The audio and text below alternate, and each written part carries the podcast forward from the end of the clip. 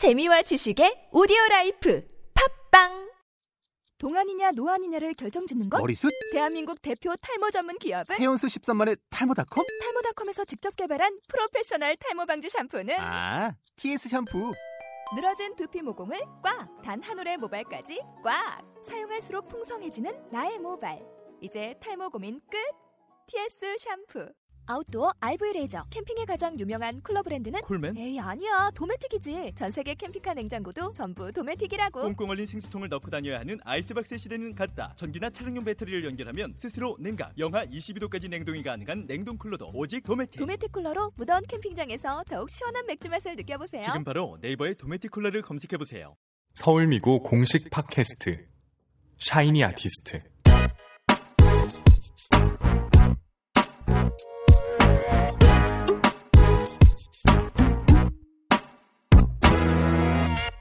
정은지 선생님의 맛있는 미술.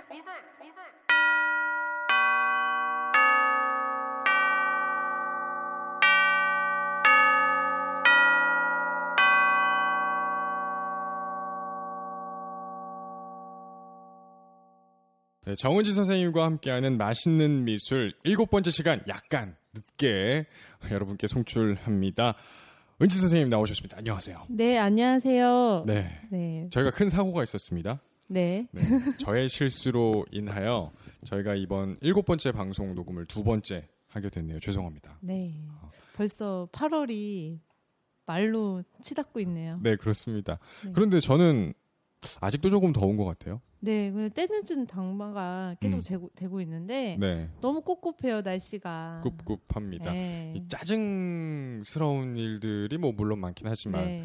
그렇게 짜증 낼 일이 아닌데도 불구하고 짜증이 막 납니다. 네, 너무 찝찝해요. 날씨 날씨가. 탓이겠죠. 네. 그렇습니다. 그럴 때일수록 저희가 또 그래도 뭐 이게 의기소침해 해야죠. 있을 순 없죠. 네. 네, 저 실수 다시. 한번 어, 사과드립니다. 네. 그 지난 시간 얘기를 또 하고 시작을 해야겠죠. 네. 네, 저번 시간 6회죠. 네, 네, 어떤 얘기했는지 저도 가물가물해지는데 오래전 얘기 같아요. 네, 혹시 기억나시나요? 그리스 얘기했죠 저희가. 네, 맞아요. 네. 그리스 얘기를 했는데 네.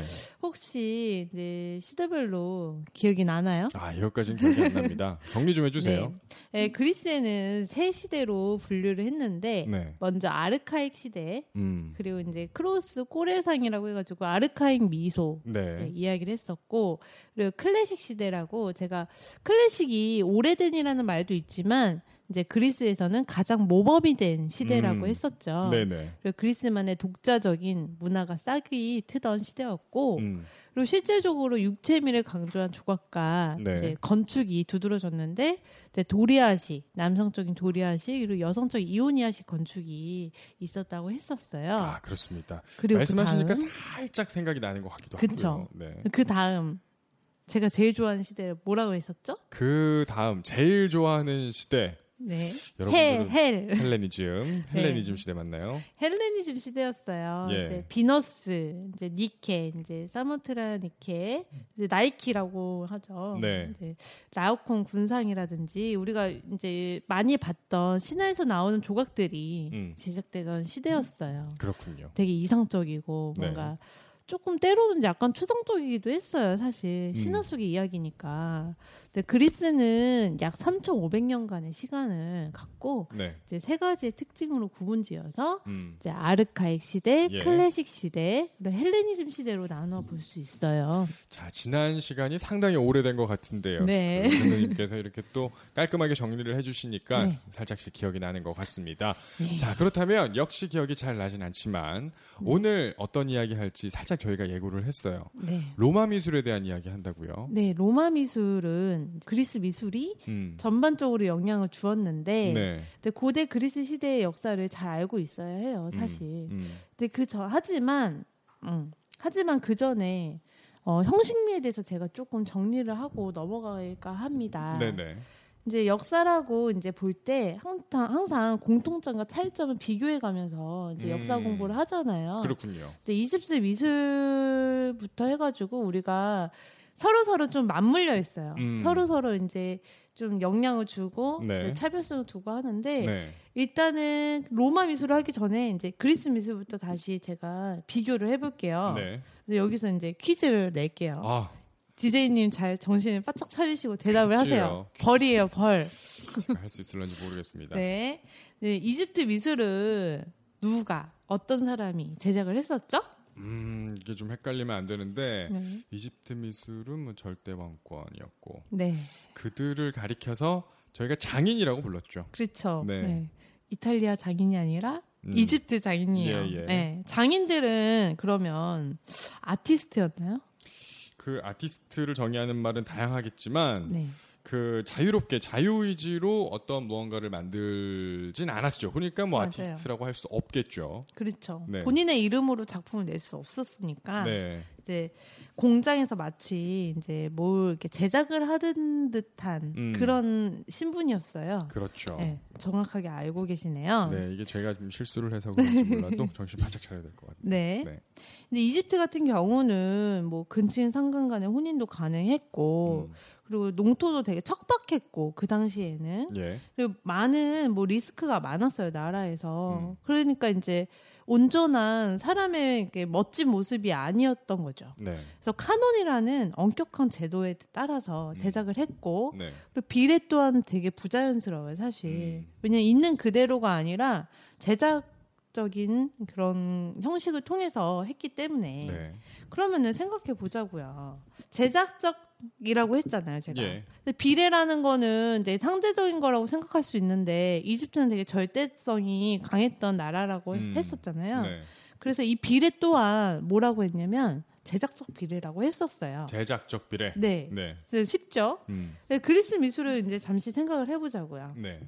근데 그리스는 장인이었나요? 그럼 아티스, 아티스트였나요? 이집트랑은 좀 사정이 달랐죠. 네. 그렇죠. 아티스트라고 불렸죠. 그러니까 그리스 같은 경우는 작가의 이름으로 작품을 낼 수 있는 시대였어요. 음. 그러니까 시대적으로 분위기는 많이 틀렸어요. 근데 음. 이집트 같은 경우는 왕이 주도를 했었지 네. 했었고 네. 그리고 그리스 같은 경우는 이제 민주주의의 이제 정치가 시작이 됐고 음. 이제 각자의 이제 비록 이제 좀 귀족이었지만 자기의 의견을 얘기할 수 있는 시대였어요. 네. 그렇지만 그리스에서도 카논이 존재했어요. 그리스에서도 네. 존재했다.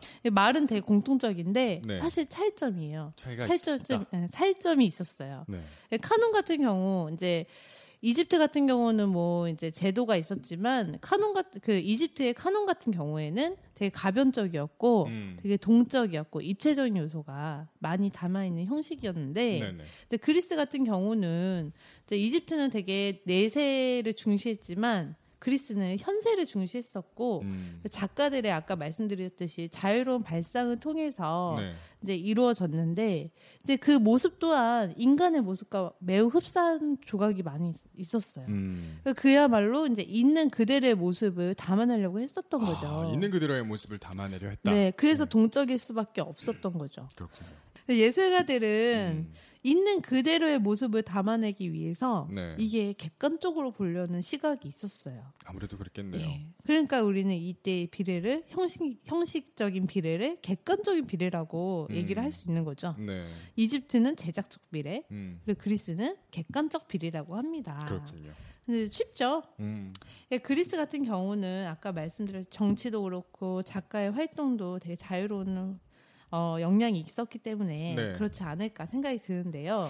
그렇군요. 네. 그럼 지금까지 아 잠시 청취자분들도 약간 혼동스러울 수 있겠지만 네. 오늘 저희가 로마 미술 얘기를 한다고 했거든요. 그렇죠. 저는 까먹지 않았습니다. 아, 이게 방송이 중반 이미 이제 많이 넘어가 있는데 그렇죠. 로마 미술 얘기 하셔야죠. 네. 그러면 우리 한번 얘기해 보자고요. 네. 이제 로마라고 우리 한번 생각을 해 보자고요. 음. 로마는 어떤 느낌이 드나요? 로마라고 했을 때 고대 로마. 로마면 아무래도 청취자분들도 뭐 상식적인 선에서 알고 있다시피 네. 거대 제국을 거느렸던 아주 매우 강력한 국가였죠. 그렇죠. 네. 군사도 있었고 그 위로 막 황제도 있고 막 막 그 철학가들 막 전당에서 막 철학가들도 있고 많이 있잖아요. 예. 로마는 제국이었고 음. 아우구스투스 황제가 지배를 했고 네. 초기에 음. 찬란한 그리스 문화권을 지배를 하면서 지중해 아름다운 지중해를 정복을 하면서 어마어마하게 큰 나라가 됐었어요. 강력했죠. 그렇죠. 근데 네. 문화는 하지만 헬레니스틱 문화라고 해가지고 음. 그리스 문화를 좀 이제 좀 따라가지는 못했어요. 그만큼은. 음, 헬레니즘 문화에 그쵸. 어느 정도 영향을 많이 받았나 봐요. 그렇죠. 근데 네. 문화만큼은 그리스의 지배를 받았 다고 말을 할수 음. 있는데 그렇군요. 앞서 객관적인 비례를 설명한 이유는 로마도 같은 형식이라고 생각을 하면 되는데 네. 이제 비교를 하자면 굳이 비교를 하자면 그리스는 되게 이상적이었고 음. 되게 추상적인 요소가 있었지만 음. 로, 로마 같은 경우는 제국 그 엄격한 제국이 있었기 때문에 네. 되게 사실적으로 표현을 하려고 그랬어요. 그렇군요. 그러니까 사실적인 객관적인 비례였죠. 어. 그렇죠. 뭐 얼굴에 있는 주름이라든지 점 하나도 되게 사실적으로 묘사를 하려고 했고 정말 있는 그대로의 그렇죠. 모습을 담으려 했군요. 그리고 무슨 행사라든지 업적 예. 같은 거 그런 거를 조각으로 이제 건축으로 음. 다 이렇게 담아내려고 했었어요. 그렇군요. 그런데 다음 시간에는 이제 얘기를 할 거지만 고- 로마 같은 경우는 정말 실용적이고 음. 그리고 사실적인 그런 게 우세를 했었다. 음. 이제 그런데 반면에는 좀 고지식한 편이었죠. 고지식하다. 네, 네. 고지식한 편이었죠. 네.